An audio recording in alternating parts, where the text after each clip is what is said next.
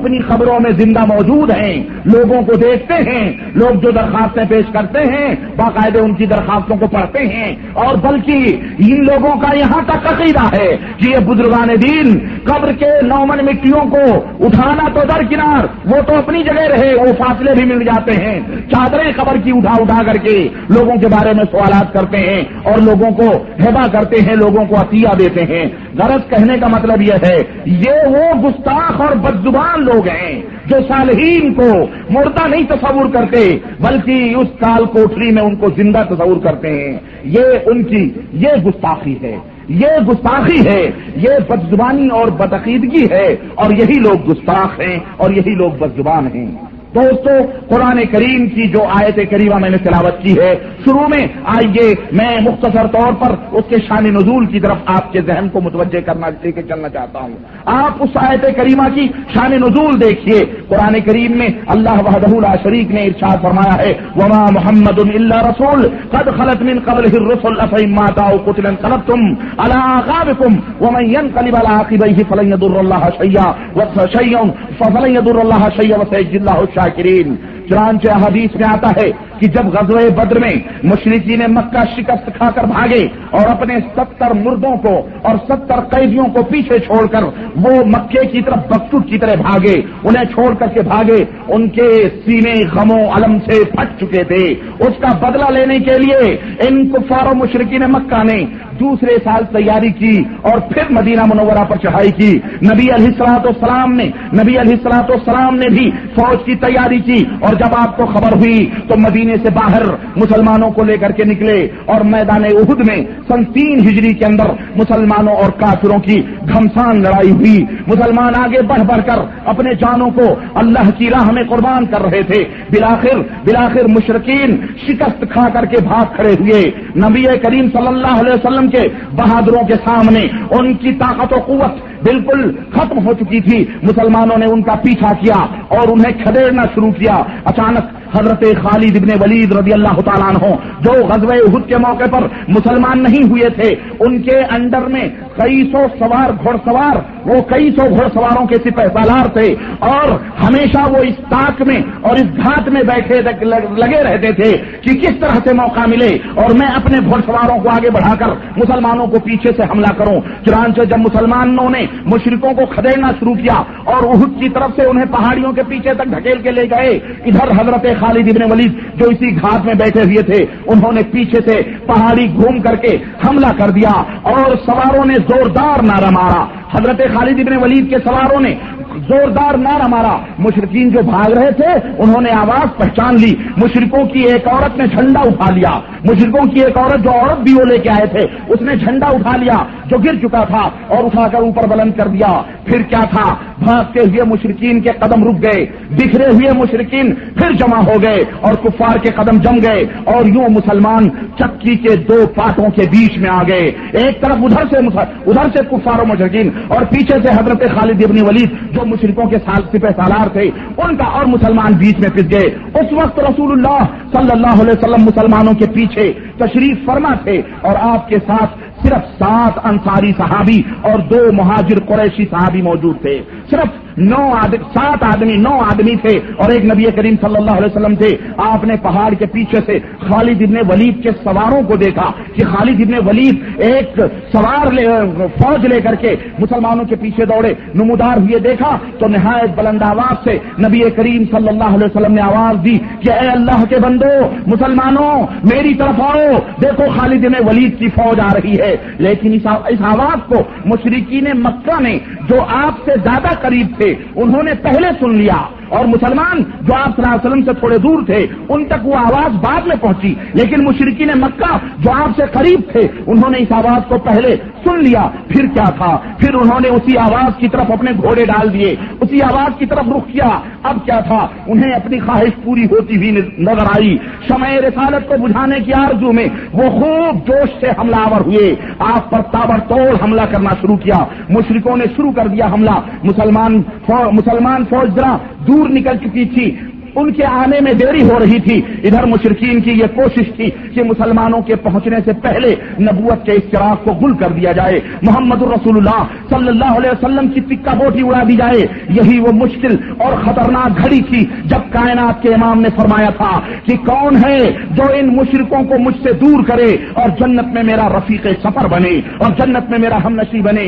شمع نبوت کے پروانوں میں سے ایک انصاری صحابی آگے بڑھے اور مشرکوں کو پیچھے ڈھکیلا اور لڑتے لڑتے نبی کے قدموں میں شہید ہو گئے. اب مشرکین بالکل قریب آ چکے تھے, آپ کے مقدس لبوں سے پھر وہی کلمات نکلے کہ کون ہے جو جنت میں میرا ساتھی بنے گا.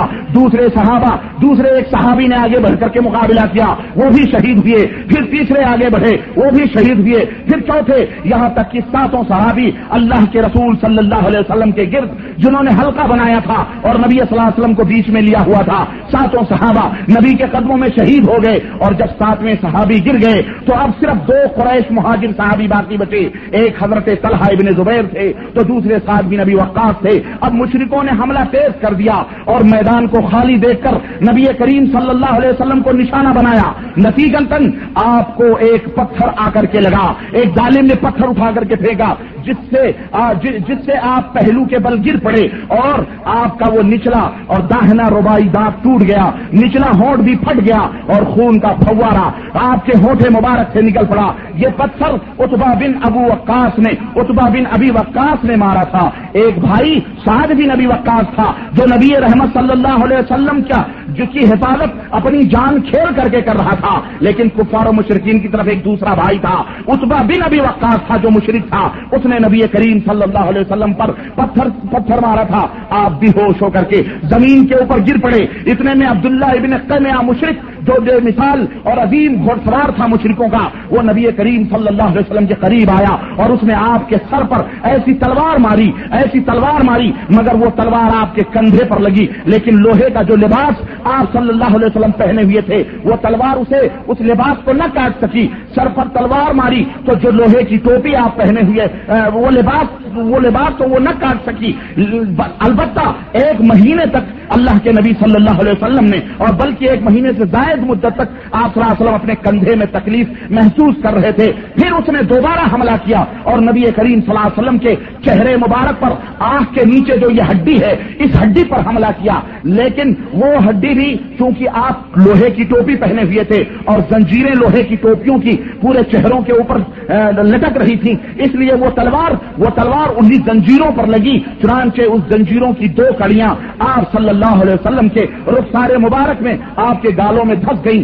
سر اور پیشانی پر چوٹ آئی, آپ کا چہرے مبارک لہولہان ہو گیا, خون کے پھوارے جاری ہو گئے, آپ بے ہوش ہو گئے. لیکن تھوڑی دیر کے بعد میں جب آپ صلی اللہ علیہ وسلم کو ہوش آیا, آپ چہرے مبارک سے خون کو پوچھتے تھے اور فرماتے تھے کیف یفلح قوم شجوا وجہ نبیہم وکسروا رباعیتہ وهو یدعوہم الی اللہ. اللہ اس قوم کو کیسے فلاح دے سکتا ہے, اللہ اس قوم کو کیسے نجات دے سکتا ہے جو قوم اپنے اس نبی کو زخمی کر رہی ہو, اپنے اس نبی کے دانتوں کو توڑ دے جو انہیں اللہ کی طرف بلائے. بھلا وہ قوم کیسے نجات حاصل کر سکتی ہے. ابھی زبانیں محمد الرسول اللہ صلی اللہ علیہ وسلم سے یہ کلمات ادا ہی ہوئے تھے کہ حضرت جبریل آیت کریمہ اللہ نے وحی کی اور آیت کریمہ نازل فرمائی, لیس لک من الامر شیء لیس لک من الامر شیء او یتوب علیہم او یعذبہم فانہم ظالمون. میرے نبی میرے محبوب آپ کا اس میں کوئی دخل نہیں, اپنی زبان کو بند رکھو. ایسا بھی ہو سکتا ہے کہ جنہوں نے آج آپ کے خون نکالے ہیں کل آپ کے نام پر اپنے خون کو بہانے کو فخر سمجھیں. ایسا بھی ہو سکتا ہے کہ جو آج آپ کے دشمن ہیں کل آپ کے دیوانے بن جائیں. یہ اللہ کی مرضی ہے, آپ کا اس میں کوئی دخل نہیں ہے. اللہ چاہے تو انہیں معاف فرما دے, اللہ چاہے تو ان کی توبہ کو قبول کر لے, اور چاہے تو ان کو جنت الفردوس میں جگہ عطا فرمائے. آپ اپنی زبان کو بند رکھیں, اس میں آپ کا کوئی دخل نہیں. ادھر حضرت طلحہ اور ادھر حضرت سعد بن ابی وقاص جان پر کھیل کر اپنے نبی کی حفاظت عبادت کر رہے تھے. حضرت سعد بن ابی وقاص نے اس قدر تیر چلائے کہ نبی علیہ الصلوۃ والسلام نے اپنے ترکش کے تیر ان کے لیے بکھیر دیے اور آقا رحمت فرماتے جاتے تھے, سعد یہ تیر لو, تیر چلاؤ, میرے ماں باپ تم پر قربان ہو. سعد میرے ماں باپ تم پر قربان ہو, یہ تیر چلاؤ, یہ میرے ترکش کے تیر ہیں, ان کافروں کو مجھ سے دور ہٹاؤ. حضرت طلحہ نے بے جگری سے دشمنوں کا مقابلہ کیا. تقریباً 39 زخم حضرت طلحہ ابن زبیر کے جسم پر لگے, اور جب سامنے جب اللہ کے نبی صلی اللہ علیہ وسلم کو انہوں نے اپنے پیچھے کیا ہوا تھا, اور جب سامنے سے جسم کے اوپر تیروں کے نشان باقی نہ رہے تو حضرت طلحہ ابن زبیر نے چہرہ نبی کی طرف کر لیا اور پیٹ دشمنوں کی طرف کر لیا. آقا رحمت نے فرمایا کہ طلحہ, اللہ اور اس کا رسول تم سے راضی ہو, تم نے پیٹ میری طرف ان کی طرف کیوں کر لی؟ کہنے لگے آقا, جسم کے اوپر رب زخم کھانے کی تاب نہیں رہی, لیکن پیٹ تو ہی خالی ہے زخموں سے. آقا آپ میرے سائے میں رہیں, کہیں ایسا نہ ہو کہ دشمنوں کا تیر لگے اور آپ کا کام تمام ہو جائے. آقا رحمت صلی اللہ علیہ وسلم کی حفاظت کرتے کرتے ایک ظالم نے تلوار ماری. حضرت طلحہ ابن زبیر نے اس تلوار کے مار کو اپنے ہاتھوں پہ روکا, انگلیاں زخمی ہو گئیں, انگلیاں شل ہو گئیں, اور زبان سے سی کا لفظ نکلا. آپ کی زبان سے سی کا لفظ نکلا تو نبی کریم نے فرمایا, طلحہ اگر سی نہ کہتے اور بسم اللہ کہہ لیتے تو فرشتے تمہیں آسمانوں میں اٹھا لیتے اور لوگ دیکھتے رہتے. چنانچہ یہی وہ مشکل اور عظیم ترین گھڑی تھی جب اللہ نے اپنے حبیب جناب محمد الرسول اللہ صلی اللہ علیہ وسلم کی حفاظت کے لیے حضرت جبریل امین سید الملائکہ کو اور حضرت میکائیل علیہ السلام دونوں کو اس لڑائی کے اندر بھیجا, اور خوب لڑائی ہوئی. اسی دوران ایک کافر نے شور کر دیا. جب محمد الرسول اللہ صلی اللہ علیہ وسلم احد کی اس گھاٹی میں بے ہوش ہو کر کے پڑے ہوئے تھے, اس وقت ایک کافر نے شور کر دیا اور اس نے مدینے کے اندر آواز دی کہ اے مدینے کے لوگوں خوش ہو جاؤ, اے مشرکوں کافروں خوش ہو جاؤ, ہم خوشخبری دے رہے ہیں کہ محمد الرسول اللہ کو ذبح کر دیا گیا ہے, محمد الرسول اللہ کو شہید کر دیا گیا ہے. یہ خبر تیزی سے پھیل گئی. مسلمان جو بے جگری سے لڑ رہے تھے, مسلمان جو لڑائیوں میں مشغول تھے, جب انہوں نے یہ خبر سنی ان کے حوصلے پست ہو گئے. کسی نے احد کی گھاٹی کی پناہ لی, کوئی مدینہ منورہ جا پہنچا, کتنوں نے لڑائی چھوڑ دی. عمر جیسا جلیل القدر صحابی اور عمر جیسا مرد میدان, اس نے بھی تلوار چھوڑ دی اور کھڑے ہو گئے بے حد و حرکت اور حیران و شبتر, اور کہنے لگے, اور لوگوں نے یہ کہنا شروع کیا, اب کس کے لیے لڑیں, اب کس کے لیے جان دیں؟ وہ نبی نہ رہا, وہ رسول نہ رہا جس کے سامنے ہم اپنی گردنوں کو کٹاتے تھے. اب ہم کس کے لیے جانوں کو قربان کریں, ہم کس کے لیے لڑیں؟ مسلمان شکستہ دل ہو گئے, قوتیں جواب دے گئیں اور ہمتیں پست ہو گئیں. غرض یہی وہ موقع تھا. اسی موقع پر اللہ وحدہ لا شریک نے آسمان سے آواز دی, عرش سے آواز دی, اور اللہ تبارک تعالیٰ نے فرمایا, وما محمد الا رسول قد خلت من قبله الرسل افإن مات او قتل انقلبتم على اعقابكم ومن ينقلب على عقبيه فلن يضر الله شيئا وسيجزي الله الشاكرين. سے آواز آئی, اے مسلمانوں گھبراؤ نہیں, نبی آئے تو گئے, آدم آئے تو گئے, نبی آتے ہیں جانے کے لیے, آدم آئے تو گئے, نوح آئے تو گئے, خلیل اللہ آئے تو گئے, ذبیح اللہ آئے تو گئے, یوسف کنانی آئے تو گئے, یعقوب آئے تو گئے, داؤد آئے تو گئے, سلیمان آئے تو گئے. یہاں جو بھی آیا ہے وہ جانے کے واسطے ہی آیا ہے. سنو میرا دین جو ہے, میرا اسلام جو ہے, میری توحید جو ہے, وہ کسی نبی کی زندگی کے واسطے نہیں آئی ہے. نبی آئے تو گئے, نبی آئے اور چلے جائیں گے, اور نبی آتا ہی ہے جانے کے لیے. جب تک آفتاب و مہتاب ہے نبی تو آئیں گے اور جائیں گے. لیکن مسلمانوں سنو, رب کا جو دین ہے وہ قیامت کی صبح تک باقی رہے گا, وہ قیامت کی صبح تک باقی رہے گا. وہ مٹنے کے لیے نہیں آیا ہے, وہ نہ اللہ کا دین ختم ہونے کے لیے نہیں آیا ہے. نبی کی موت دین کی موت نہیں ہے, نبی کا مرنا دین کا ختم ہونا نہیں ہے. نبی کی موت اٹل ہے, پیغمبر کی وفات اٹل ہے. پیغمبر کی موت یہ دین کا خاتمہ نہیں. اسلام کا جھنڈا قیامت تک بلند رہے گا, اسلام کا یہ جھنڈا قیامت کی صبح تک قائم و دائم رہے گا اور قیامت تک یہ بلند رہے گا. اللہ نے عرش سے مسلمانوں کو حوصلہ دیا, عرش سے آواز آئی, وما محمد اللہ رسول. اے دنیا کے بسنے والوں تم بھی سنو، جو احد میں موجود ہو تم بھی سنو، اور قیامت تک آنے والی نسلوں تم بھی کان کھول کر کے سن لو، وما محمد اللہ رسول. اگر تمہارا پیغمبر اپنی طبعی موت مر جائے، اپنی طبعی موت فوت ہو جائے، یا میدان جنگ میں شہید کر دیا جائے، تو اے نبی کا کلمہ پڑھنے والے، اے نبی کے دیوانوں، اے نبی کے پروانوں، انقلبتم علی اعقابکم، کیا نبی کے جانے کے بعد تم اسلام کو چھوڑ دو گے؟ کیا نبی کے وفات کے بعد تم اسلام سے برگشتہ ہو جاؤ گے؟ سنو سنو، وَمَن يَنْقَلِبْ عَلَىٰ عَقِبَيْهِ فَلَن يَضُرَّ اللَّهَ شَيْئًا وَسَيَجْزِ اللَّهُ الشَّاكِرِينَ. اور وہ بدنصیب جو ایسا کرے گا کہ نبی کے جانے کے بعد دین اسلام سے پھر جائے گا، وہ رب کا کوئی نقصان نہیں کر سکتا ہے، وہ رب کو کوئی نقصان نہیں پہنچا سکتا. اور میں کہنا یہ چاہتا ہوں اور یہ بتلانا چاہتا ہوں کہ رب کائنات نے امام کائنات کی موت کی طرف اشارہ کیا، افیم ماتا. اگر نبی مر جائیں، مسلمانوں غور کرو، افیم ماتا. مسلمانوں ذرا ان سے پوچھو، ذرا ان نادانوں سے پوچھو اور ان قبر کے پجاریوں سے پوچھو جو یہ کہتے ہیں کہ نبی کو مردہ کہنا، نبی کے بارے میں موت کا لفظ استعمال کرنا یہ نبی کی گستاخی ہے. جو یہ کہے کہ نبی علیہ السلام فوت ہو گئے وہ نبی کا گستاخ ہے، جو نبی کی توہین کرنے والا ہے وہ غدار مصطفیٰ ہے، وہ دشمن مصطفیٰ ہے. جو نبی کو مردہ تصور کرے وہ دشمن مصطفیٰ ہے، وہ غدار مصطفیٰ ہے. میں پوچھنا چاہتا ہوں کہ دوستو، یارو، ذرا بتلاؤ تو صحیح کہ کیا قرآن نبی کی توہین کے واسطے اترا تھا یا نبی کی عزت و رفعت کو بلند کرنے کے واسطے اترا تھا؟ کیا قرآن نبی کی توہین کے واسطے نازل ہوا تھا؟ کیا قرآن نبی کی توہین کر رہا ہے؟ رب کعبہ کی قسم ہے، میں اس آیت کو قرآن مانتا ہی نہیں جس آیت میں اللہ کے حبیب جناب محمد رسول اللہ صلی اللہ علیہ وسلم کی توہین شامل ہو. وہ قرآن نہیں ہو سکتا ہے. جس قرآن میں نبی کی توہین ہو وہ قرآن اللہ کا کلام کبھی بھی نہیں ہو سکتا ہے. افیم ماتا اگر وہ مر جائیں، افیم ماتا اگر وہ نبی مر جائے، اگر موت نبی یعنی نبی کی موت یہ توہین ہو انبیاء علیہ الصلوۃ والسلام کی، یا نبی کو مردہ کہنے سے نبی کی توہین یا گستاخی ہوتی ہے، تو کیا یہ رحمان کا قرآن نبی کی توہین کر سکتا ہے؟ نبی کی توہین کر سکتا ہے؟ اپنے نبی کی شان میں توہین والا لفظ قرآن استعمال کر سکتا ہے؟ توہین کا جملہ قرآن استعمال کر سکتا ہے؟ اور توہین کا جملہ اللہ الرحمن قرآن کے اندر صاحب قرآن کی شان میں استعمال کر سکتا ہے؟ ہرگز استعمال نہیں کر سکتا ہے. ایسا کلمہ جو نبی کی شان کی شان میں توہین والا کلمہ ہو، اللہ اس کو استعمال قرآن میں نہیں کر سکتا ہے.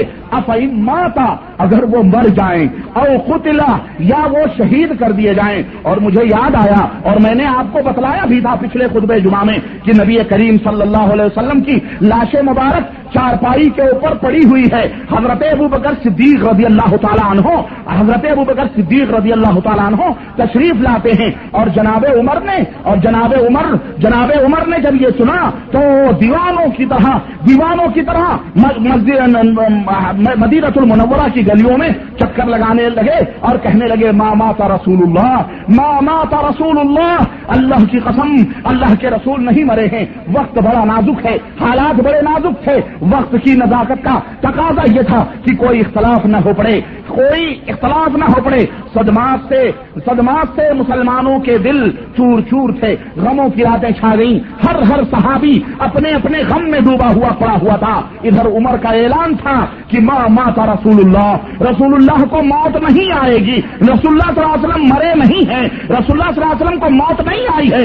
اور جو یہ کہے گا کہ ہمارے نبی مر چکے ہیں، ہم اس کی گردن کو اس کے سر سے، اس کے جسم سے جدا کر دیں گے. ادھر اللہ رحم فرمائے صدیق اکبر رضی اللہ عنہ پر، حضرت ابوبکر صدیق پر تشریف لاتے ہیں، پیشانی چومتے ہیں، پاک و طاہر چادر کو سر مبارک، چہرے مبارک کے اوپر اڑا دیتے ہیں اور مسجد نبوی کے اندر تشریف لاتے ہیں. اور تشریف لا کے منبر پہ کھڑے ہوتے ہیں، اللہ کی حمد و ثنا بیان کرتے ہیں. اور حمد و ثنا بیان کرنے کے بعد میں ایک خطبہ دیتے ہیں. اور مسلمانوں، اس خطبے کو اپنے سینے کی تختیوں پر نوٹ کر لو، اپنے ذہن کے پردوں پر نقش کر لو. صحیح بخاری کی یہ روایت جو صحیح بخاری کے اندر امام بخاری نے ذکر کی ہے حضرت ابوبکر کے اس خطبے کو اور ان ظالم خرافاتیوں کے اور ان شکم پرور ملاؤں کے چہروں پر یہ خطبہ مارو اور کہو ظالم اس کا تو جواب دے. حضرت ابوبکر صدیق فرما رہے ہیں حمد و صلات کے بعد کہتے ہیں یا ایھا الناس اعلموا اے لوگو جان لو من کان یعبد منکم محمدا فإن محمدا قد مات من کان یعبد منکم محمدا فإن محمدا قد مات ومن کان یعبد اللہ فهو حی لا يموت. اے لوگو کان کھول کر سن لو تم میں جو شخص محمد الرسول اللہ کی عبادت کرتا تھا محمد الرسول اللہ جس کی نظر میں معبود تھے وہ کان کھول کر کے سن لے قد مات. عرب میں رہتے ہیں آپ لوگ لفظ مات کا ترجمہ کیا ہے اس ملا نے سے پوچھو اس کے مفتی دورہ غزالی دورہ اور اس کے جو ہے مفکر ملت غازی ملت خطیب الہند فلانے ہند اور خطیب پاکستان ان سے پوچھو قد مات کا کیا ترجمہ ہے. ابوبکر صدیق فرما رہے ہیں وہ مر چکے جو محمد کی پوجا کرتا تھا صلی اللہ علیہ وسلم وہ انتقال کر چکے وہ مر چکے اور جو ایک رب کی پوجا کرتا تھا فَهُوَ حَيٌّ لَا يَمُوتُ تو اسے کبھی موت نہیں آ سکتی ہے وہ ہمیشہ ہمیشہ کے لیے زندہ ہے. اور اس کے بعد میں حضرت ابوبکر صدیق نے قرآن کریم کی یہی آیت پڑھی وما محمد الا رسول قد خلت من قبله الرسل افئن مات او قتل انقلبتم على اعقابكم. یہی آیت کریمہ پڑھی کہ محمد صرف ایک رسول ہیں اور ان سے پہلے بھی بہت سارے انبیاء اور رسول آئے اور گئے خلیل آئے گئے ابراہیم آئے گئے سب کو موت آئی ہے. اے لوگوں اگر یہ مر جائیں یا یہ شہید کر دیے جائیں تو کیا پھر تم کافر ہو جاؤ گے؟ یہی آیت کریمہ پڑھی. حضرت عمر فاروق اعظم رضی اللہ تعالی عنہ کا غصہ ٹھنڈا ہو گیا غموں کے اختلافات کی بدلیاں چھٹ گئیں دل روشن ہو گئے اور فاروق کا سینہ کھل گیا اختلافات مٹ گئے اور ان کا سینہ روشن ہو گیا. اور میں کہنا چاہتا ہوں قرآن نے نبی کے لیے لفظ موت کا استعمال کیا کہ نہیں کیا؟ قرآن نے نبی کے لیے لفظ موت کا استعمال کیا ہے. رحمان نے نبی کے لیے لفظ موت کا استعمال کیا. صدیق اکبر رضی اللہ تعالیٰ عنہ نے بھی اپنے نبی کے لیے لفظ موت کا استعمال کیا. میں پوچھنا چاہتا ہوں کیا یہ سارے کے سارے گستاخ رسول تھے؟ کیا یہ سارے کے سارے دشمن مصطفیٰ تھے؟ کیا یہ سارے کے سارے غدار رسول تھے؟ کیا یہ سارے کے سارے وہابی تھے؟ کون تھے؟ آج ہم یہ کہتے ہیں کہ ہمارے رسول مر گئے تو ہمیں یہ سکھایا جاتا ہے کہ یہ غدار رسول ہے یہ دشمن مصطفیٰ ہے یہ وہابی رہابی ہے یہ پتہ نہیں کیا کیا ہے. آج یہ کون تھے؟ قرآن نے رحمان نے صدیق اکبر نے موت کا لفظ استعمال کیا ہے. میں پوچھنا چاہتا ہوں اور کیا یہ سارے کے سارے نبی کی توہین کرنے والے تھے؟ نعوذ باللہ. کعبے کے رب کی قسم ہے اگر موت نبیوں کے واسطے توہین ہوتی تو اللہ تبارک و تعالیٰ اپنے نبیوں کو موت سے مستثنا اور الگ قرار دیتا. اگر موت نبیوں کے لیے توہین ہوتی تو اللہ تبارک و تعالیٰ انہیں موت سے الگ بیان کرتا. اور میرا یہ عقیدہ ہے کہ اگر موت کے پنجے سے کوئی بچ سکتا تھا تو اس کائنات میں سب سے پہلی ہستی پیغمبر اسلام جناب محمد رسول اللہ صلی اللہ علیہ وسلم کی ذات پاک تھی جنہیں اللہ تبارک تعالیٰ موت سے بچا سکتا تھا اور انہیں بچا لیتا. لیکن موت کے پنجے سے کسی کو چھٹکارا کسی کو نجات نہیں ہے. موت کے پنجے سے کوئی محفوظ نہیں رہا. میرا نبی بھی موت کے پنجے سے محفوظ نہیں رہا. سارے انبیاء کے اوپر موت آئی ہے. آپ کہیں گے کہ جناب علی اس کی دلیل کیا ہے؟ آئیے میں تمہیں قرآن سے دلیل دیتا ہوں. اور قرآن وہ قرآن تم تو پڑھتے نہیں. قرآن کو تم نے تاکوں پہ سجا کے رکھا ہے. مرنے والوں پر حفجی لوگوں کو بلا کے سپارے پڑھا کے نان کھٹائیاں اور جلیبیاں اور بتاجے بانٹ کے فاتح کر کے خلاص کر دیتے ہو. قرآن تو سمجھ نہیں آتی نہ قرآن کو پڑھتے نہ ملا نے تمہیں بتلاتے. قرآن دیکھو قرآن کے اندر صاف ستھری اور واضح دلیل جو بلا کسی تعویل کے ایک عام مسلمان اگر اس کا ترجمہ پڑھے اس کی سمجھ میں قرآن آ جائے گا. اور رب کا قرآن اعلان کر رہا ہے عرش سے آواز آتی ہے کل من علیہا فان ویبقا وجہ ربک ذو الجلال والاکرام. کل من علیہا فان، کل من علیہا فان، ہر وہ چیز جو اس روئے زمین پر ہے سب کو فنا ہونا ہے، سب کو ختم ہونا ہے. وَيَبْقَى وَجْهُ رَبِّكَ ذُو الْجَلَالِ وَالْإِكْرَامِ، اور اس کائنات میں اگر کوئی ذات باقی رہنے والی ہے تو وہ رب ذو الجلال والاکرام کی ذات ہے. بقیہ سب کو فنا ہے، سب کو فنا ہونا ہے. کچھ سمجھ میں آیا آپ کے؟ اور میں قرآن کی سیر کراؤں تمہیں، دوسری آیتوں کی طرف لے کے چلوں. سورہ مریم اٹھاؤ، آیت نمبر 11 سے لے کے 15 تک پڑھو. اللہ تبارک و تعالیٰ نے اپنے نبی یحییٰ کے بارے میں کیا فرمایا؟ یا یحییٰ خذ الکتاب بقوہ وآتیناہ الحکم صبیہ وحنانا من علی وحنانا من لدنا وزکاۃ وکان تقیہ وبرا بوالدیہ ولم یک جبارا عصیہ وسلام، توجہ چاہوں گا اس آیت کریمہ پر، وسلام علیہ یوم ولد وسلام علیہ یوم ولد وَيَوْمَ يَمُوتُ وَيَوْمَ يُبْعَثُ حَيًّا. اے یحییٰ، تجھے بھی زندگی یہاں ہمیشہ نہیں رہنا ہے، تمہیں بھی موت کا پیالہ پینا ہے، تمہیں بھی موت آنی ہے. تمہاری موت کے اوپر بھی سلامتی ہو اور تمہاری پیدائش کے اوپر بھی سلامتی ہو، اور جس دن تم مردے سے زندہ بنا کے قیامت کے دن اٹھائے جاؤ گے اس دن بھی تمہارے اوپر سلام ہو. یوم یموت یوم یموت یوم یموت، اے یحییٰ تجھے بھی موت کا پیالہ پینا ہے.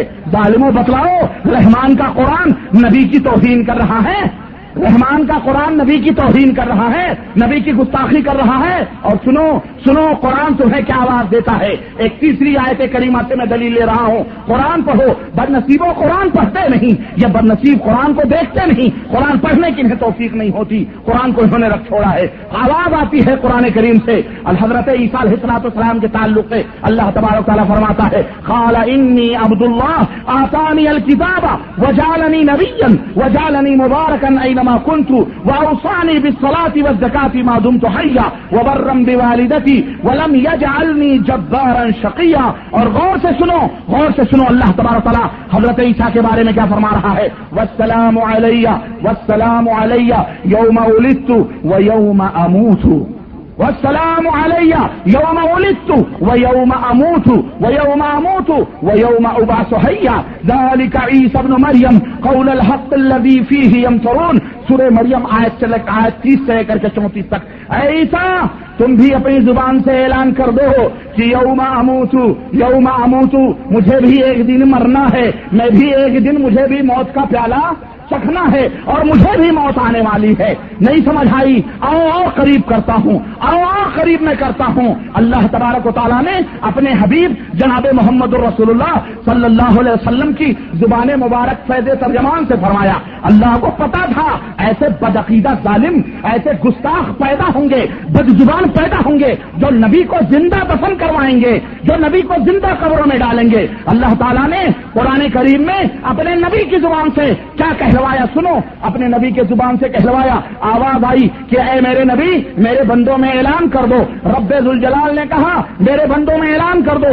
آواز آئی، قل ان صلاتی و نسکی و محیای و مماتی للہ رب العالمین. قل ان صلاتی و نسکی و محیای و مماتی للہ رب العالمین.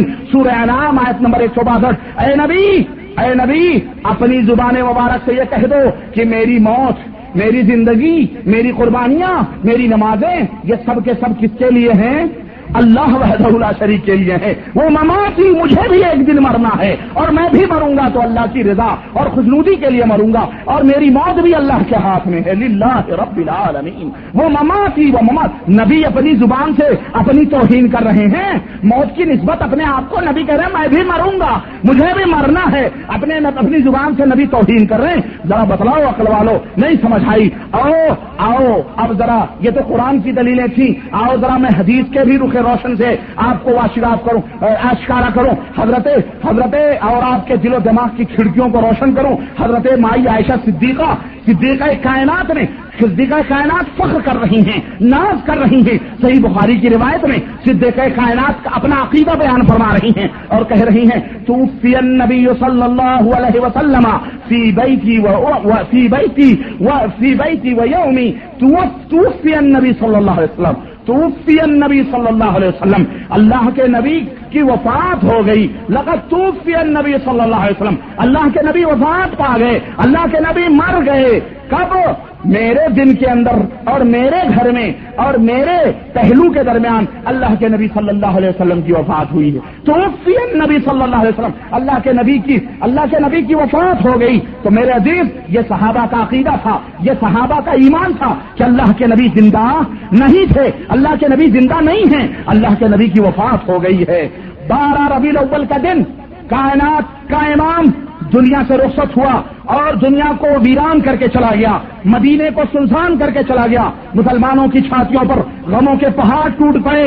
33 گھنٹے کے بعد آپ صلی اللہ علیہ وسلم کو غسل دیا گیا، کپڑے پہنائے گئے اور آپ صلی اللہ علیہ وسلم کی نماز جنازہ پڑھائی گئی، اور پھر نماز جنازہ پڑھانے کے بعد میں پھر آپ صلی اللہ علیہ وسلم کو حجر عائشہ کے اندر گورکن بلایا گیا، قبر کھودنے والا بلایا گیا، اس نے قبر کھودی اور قبر بغلی کھودی، لحد کھودی، قبر بنائی گئی۔ پھر آپ کو آدمیوں نے اٹھایا، صحابہ نے اٹھا کر قبر میں لٹایا اور پھر تختے رکھ کر کے آپ صلی اللہ علیہ وسلم کو سپرد خاک کیا گیا اور آپ کو دفن کر دیا گیا اور آپ کے اوپر مٹی ڈال دی گئی، آپ صلی اللہ علیہ وسلم کو کے اوپر مٹی ڈال دی گئی۔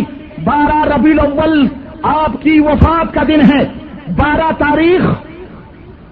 ربیع الاول آپ صلی اللہ علیہ وسلم کی موت کا دن ہے، آپ کی وفات کا دن ہے۔ اور 12 تاریخ کو ملاؤ، شکم پرور مولویوں، تم جشن مناتے ہو، 12 ربیع الاول کو، 12 ربیع الاول کو تم جشن مناتے ہو، خوشیاں مناتے ہو، عید میلاد النبی کے نام سے جلسے اور جلوس کرتے ہو، بھنگڑے ڈالتے ہو۔ ملاؤ، تمہارا جنازہ بتاؤ، تمہارا جنازہ اگر پڑا ہو، تمہاری میت پڑی ہو، تمہارے گھر میں ماتم ہو اور تمہارے گھر کے اندر غم و علم کے تمہارے گھر والوں کے چینوں کے اوپر پتھر پڑے ہوں، ذرا بتاؤ اگر میں اس موقع پر لڈو بانٹوں، شیرنیاں تقسیم کروں اور مٹھائیاں بانٹوں، اور یا تیری ماں 12 ربیع الاول کو مر جائے اور اس کا جنازہ رکھا ہو اور میں کچڑے خسرے بلا کر ناچ کرواؤں، جھنڈیاں لگواؤں، دیگیں پکواؤں، مٹھائیاں بنواؤں، چمچے بجواؤں، قوالیاں گواؤں اور گوا کر جلوس نکلواؤں، خوشیاں مناؤں، ناچوں اور گاؤں، تیری ماں کا جلوس نکلواؤں، روڈوں پر تیری ماں کے نام لے کر کے ڈانس کروں، گاؤں، بدلا تجھے غصہ آئے گا ملے یا تجھے ہمارے اوپر پیار آئے گا؟ کیا آئے گا؟ تیری ماں کا جنازہ ہے، خوشیاں ہم منا رہے ہیں، تجھے غصہ آئے گا یا تجھے پیار آئے گا؟ تو مجھ سے راضی ہوگا یا میرے اوپر ناراض ہوگا؟ تیرا سینہ ٹھنڈا ہوگا یا دیکھ کر کے یا تیرا سینہ چلے گا؟ ظاہر ہے اگر اے ملے تو انسان ہے، اگر تو بشر ہے تو تجھے غصہ آئے گا، تیرا سینہ دشمنی میں جلے گا تو میں تجھے دشمن لگوں گا۔ تیری ماں کی لاش پڑی ہو اور میں یہ سب کروں، تجھے غصہ آئے، تیرا سینہ جلے، میں تجھے دشمن لگوں؟ اور ذرا مجھے سوچ کر بتلا، فاطمہ کے ابا کی میت 12 ربیع الاول کو پڑی ہے اور فاطمہ کے ابا کی میت 12 ربیع الاول کو پڑی ہے اور تو لڈو تقسیم کر رہا ہے، تو لڈو بانٹے، تو بھنگڑے ڈالے، تو رنگین، تو چمٹے بجائے، تو قوالیاں گوائے، تو جلوس اور جلسے کرے، تو شیرنیاں تقسیم کرے، تو خوشیاں منائے، تو جلوس میں ڈانس کروائے، تجھے شرم نہ آئے، تجھے حیا نہ آئے کہ نبی کریم صلی اللہ علیہ وسلم کا اس طرح تو جلوس نکال رہا ہے، نبی کے جنازوں کا؟ آج مولوی بھی، اور آج میں آپ کو بتاؤں، یہ مولوی بھی، ہمارے کچھ وہابی مولوی ہیں، وہ بھی پروپیگنڈوں سے مشہور ہو، تھوڑا مرعوب ہو چکے ہیں۔ کیا پروپیگنڈا؟ نبی وصال کر گئے ہیں، نبی کو وفات کہنا، موت کہنا نبی کی توہین ہے، مرعوب ہو گئے، تو وہ بھی کیا کہتے ہیں؟ نبی کا وصال ہو گیا ہے، نبی کے وصال ہو گیا۔ میں ان سے پوچھوں، قرآن کا کون سا لفظ ہے کہ اللہ تعالیٰ نے اپنے نبی کی موت کو وصال سے تعبیر کیا؟ حدیث کا کون سا لفظ ہے جس میں اللہ نے وصال کہا ہو؟ آج یہ مولوی بھی اس پروپیگنڈے سے مروب ہو گیا ہے۔ لوگوں کی پیشانیاں نہ دیکھو، لوگوں کی پیشانیوں پہ بل پڑیں، قرآن دیکھو، قرآن اپنے نبی کے لیے کیا کہہ رہا ہے؟ اِنَّكَ مَيَّتٌ وَإِنَّهُمْ مَيَّتُونَ، میرے نبی تو بھی مرنے والا ہے اور یہ لوگ بھی مرنے والے ہیں، میرے نبی تو بھی مرنے والا ہے اور یہ لوگ بھی مرنے والے ہیں۔ اور مولویوں سے ڈر کر کہتا ہے یہ بات، مولوی بیچارہ ڈر کر کہتا ہے، ارے ان زنانے مولویوں سے کیا ڈرتے ہو؟ یہ زنانے مولوی ہیں، گھروں میں بیٹھ کر کے خوب چکنی چپڑی باتیں کر کے مریدینیوں کو پھنسا کر کے بھگانے والے ملے ہیں، ان سے نہ ڈرو، ڈرنا ہے تو اس رب کائنات سے ڈرو جو تمہارے دلوں کی دھڑکنوں کو جانتا ہے. ارے ان سے کیا ڈرتے ہو؟ ان کو تو اللہ کا خوف نہیں، یہ تو اللہ سے نہیں ڈرتے، اور جو اللہ سے نہ ڈرے ان سے کیا ڈرنا، ان سے کیا ڈرنا، ان سے کیا ڈر. اور اگر انہیں اللہ کا ڈر ہوتا، ان مولویوں کو جو اس طرح سے امت کو گمراہ کر رہے ہیں، ہمارے نبی زندہ ہیں، ہمارے نبی زندہ ہیں، ہمارے نبی بالکل، اور یہاں تک ظالموں نے لکھا اللہ کی قسم، اور یہاں تک کیسٹیں موجود ہیں، یہاں تک کیسٹیں موجود ہیں. کہتے ہیں کہ جس طرح دنیا میں حقیقی طور پر اللہ کے نبی زندہ تھے، اسی طرح قبر کے اندر بھی اللہ کے نبی اپنے حقیقی آنکھوں سے. آج میں تقریر سن رہا تھا، ایک مولوی کوئی عبدالطواب ہے، پاکستان کا، پنجابی میں بول رہا ہے نا، وہ بول رہا ہے پنجابی میں کہ اللہ کے حبیب صلی اللہ علیہ وسلم اپنے حقیقی نظروں سے بالکل جیسے دنیا میں ویسے ہی قبر کے اندر اپنی حقیقی آنکھوں سے پوری دنیا کے ذرے ذروں کو دیکھ رہے ہیں. اعوذ باللہ نعوذ باللہ. اس طرح سے قبروں میں. اور یہی نہیں، مولوی نے لکھا، مولوی نے اپنی کتابوں میں لکھا، کیا لکھا کہ نبی کو زندہ صحابہ کرام نے قبر میں دفن کر دیا. کیوں؟ کہ جب نبی کو لے کر کے صحابہ کرام نبی کا جنازہ لے کر کے چلے. اور کتاب لکھی مولوی سعید احمد قاضوی کی، حیات النبی، بریلویوں کا امام، اس نے کتاب لکھی حیات النبی. وہ لکھتا ہے کہ جب صحابہ کرام نبی کو لے کر کے چلے تو نبی آنکھیں کھول کر صحابہ سے باتیں کر رہے تھے. اعوذ باللہ استغفر اللہ. اور شیعوں نے کیا کہا معلوم ہے؟ شیعوں نے کہا کہ ابو بکر نے، عمر نے، یہ نبی کے دشمن تھے، انہوں نے نبی کے جنازہ ہی نہیں پڑھا، انہوں نے نبی کا جنازہ ہی نہیں پڑھا اور بلا جنازے کے نبی کو دفن کر دیا. لیکن ان کی بات تھوڑی کم درجے کی لگتی ہے، ان لوگوں کی بات، یاروں کی جو اپنے آپ کو اہل سنت قدم بھرتے ہیں، ان کی بات کتنی خطرناک ہے کہ نبی کے صحابہ سے نبی آنکھیں کھول کر جنازے میں باتیں کر رہے ہیں اور صحابہ کرام نے اپنے نبی کو زندہ قبر کے اندر دفن کر دیا. یہ کہتے ہیں کہ صحابہ نے زندہ نبی کو قبر میں دفن کر دیا. شیعوں نے کہا نبی کی نماز جنازہ نہیں پڑھائی، وہ کہے نبی کی نماز جنازہ نہیں پڑھائی گئی، یہ کہیں نبی کو زندہ دفن کر دیا گیا. اور گستاخ کس کو کہتے ہیں؟ گستاخ ہمیں کہتے ہیں جو قرآن و سنت سے یہ عقیدہ رکھتے ہیں کہ ظالموں، نبی کی نماز جنازہ بھی پڑھائی گئی اور نبی کو قبر کے اندر دفن بھی کر دیا گیا. صحابہ اور نبی اس دنیا سے کوچ بھی کر گئے ہیں، نبی مر چکے ہیں. میں پوچھنا چاہتا ہوں کیا اسی کا نام محبت ہے؟ اور حد ہو گئی، اور حد ہو گئی مسلمانوں، حد ہو گئی. ان کے امام، ان کے امام اعلی حضرت، امام اہل بدعت فضل بریلی جو ہیں خان صاحب، انہوں نے اپنی کتاب الملفوظ کے اندر لکھا، سنو غور سے، اور ان مولویوں کو ذرا یہ کتابیں بھی دکھاؤ، ان کو بتلاؤ کہ تمہارے امام نے کیا لکھا ہے. انہوں نے لکھا نبی صرف زندہ ہی نہیں بلکہ اپنی قبر انور میں روز زندہ ہیں اور حقیقی طور پر زندہ ہیں، جیسے دنیا میں زندہ ایسے قبر کے اندر سوئے ہوئے ہیں. اور روزانہ ازواج مطہرات آپ کے قبر میں پیش کی جاتی ہیں اور آپ صلی اللہ علیہ وسلم ان سے ہم بستری اور شبا کی فرماتے ہیں. استغفر اللہ، اعوذ باللہ. یہ اہل سنت ہیں. یہ کس کا چہرہ ہے؟ یہ ہمارے یہاں کے اہل سنت، TTS، جماعتن سنی، اہل سنت والجماعت، بہت قدامت نہیں چھوڑیں گے، خواجہ قدامت نہیں چھوڑیں گے. یہ ہیں اہل سنت. نبی کے نام کے بھنگڑے ڈلواتے ہیں، جلوس نکلواتے ہیں، اور ہمیں گستاخ کہتے ہیں. یہ گستاخ، یہ بدزبان ہیں، یہ گستاخی کرتے ہیں نبی کی. ہم نبی کے دین کی دعوت دیں، ہم نبی کے کتاب و سنت کی طرف بلائیں، ہم اللہ کے دین کی طرف بتائیں، قرآن و سنت کی طرف ان کو بلائیں. ہم کسی امتی کے بات کو نبی کی بات پر اونچی کرنے سے منع کریں تو ہم وہابی، ہم گستاخ، ہم دشمن، ہم غدار مصطفیٰ. اور یہ سب کچھ کر کے، نبی کی توہین کر کے، نبی کے صحابہ کی گستاخی کر کے، نبی کو زندہ قبر کے اندر دفن کرنے والا مان کر کے یہ وفادار مصطفیٰ یا عاشقان مصطفیٰ بنے ہوئے ہیں. اللہ اکبر. میں سوچنے لگا، آخری بات میں عرض کر کے رخصت ہو رہا ہوں، میں سوچنے لگا ایک بات، آپ بھی غور کرو ذرا میری اس بات سے، ہو سکتا ہے آپ بھی متفق ہوں، اور ذرا توجہ چاہوں گا آپ کی اس نقطے کے اوپر. آخری بات ہے، میں سوچنے لگا کہ آخر یہ مولوی کیوں اپنی عاقبت برباد کر رہے ہیں؟ نبی کو زندہ رکھ کر یہ کیا کرنا چاہتے ہیں؟ بھائی نبی کو زندہ مان کر یہ کیا کرنا چاہتے ہیں؟ قرآن و سنت کے واضح بیانات ہیں کہ اللہ کے نبی صلی اللہ علیہ وسلم اس دنیا سے رخصت ہو گئے، اللہ کے نبی کے اوپر موت آ گئی، اللہ کے نبی کو دفن کر دیا گیا. قرآن میں اللہ تعالیٰ نے ان کو مردہ کہا. صاف الفاظ میں نبی کے موت کی واضح دلیلیں موجود ہیں. لیکن یہ مولوی اس قرآن کا انکار کیوں کرتے ہیں؟ نبی کریم صلی اللہ علیہ وسلم کی احادیث کا انکار کیوں کرتے ہیں؟ اور کیوں لوگوں کو کہتے ہیں ان وہابیوں کی باتیں نہ سنو، ان کی مجلسوں نہ بیٹھو، ان سے بات نہ کرو، ان سے شادی بیاہ نہ کرو، ان سے دور رہو، ہماری باتیں کیوں نہیں سننے دیتے؟ آخر کیا سبب ہے؟ نبی کی زندگی کو ثابت کر رہے ہیں، کیا وجہ ہے، کیا سبب ہے کہ یہ نبی کو زندہ رکھنا چاہتے ہیں اور نبی کی زندگی کو ثابت کرنے پر تلے ہوئے ہیں اور موت کا انکار کر رہے ہیں؟ میرے دل کے کونے سے، میرے دل کے گوشے سے کیا آواز آئی کہ ربانی تجھے نہیں معلوم کہ انہوں نے کیوں ایسا کیا ہوا ہے، یہ کیوں نبی کو زندہ ثابت کر رہے ہیں؟ اس کی صرف ایک وجہ ہے، اس کی صرف ایک وجہ ہے، اور آپ کی بھی توجہ چاہوں گا، اور وہ وجہ صرف یہ ہے کہ اگر یہ نبی کو مردہ مان لیں تو پھر یہ عیاشیوں کے فتنہ کہاں جائیں گے، اگر یہ نبی کو مردہ مان لیں تو یہ عیاشیاں کہاں کریں گے، مرغیاں کہاں سے سوائیں گے، حلوے ماڈھے کہاں سے اڑائیں گے، بیگے کہاں سے ٹنکائیں گے، اور شیرنیاں اور مٹھائیاں، لڈو اور جلیبیاں اگر نبی کو مردہ مان لیں تو پھر یہ کہاں سے توڑیں گے، قوالیاں کہاں سے گوائیں گے، قوالیاں کہاں سے گوائیں گے، اس کے اوپر رقص اور ناچ اور گانے کیسے کریں گے، بھگڑے کہاں سے لگوائیں گے، کھجڑے خسرے کہاں سے بلوا کر کے منائیں گے؟ اگر یہ نبی کو مردہ مانے تو عید میلاد النبی کی خوشیاں کہاں سے منائیں گے، ان کی جیبیں کہاں سے بھریں گی، ان کا یہ جہنم کہاں سے بھریں گے، ڈھول اور تاشے چمٹے کہاں سے بجوائیں گے؟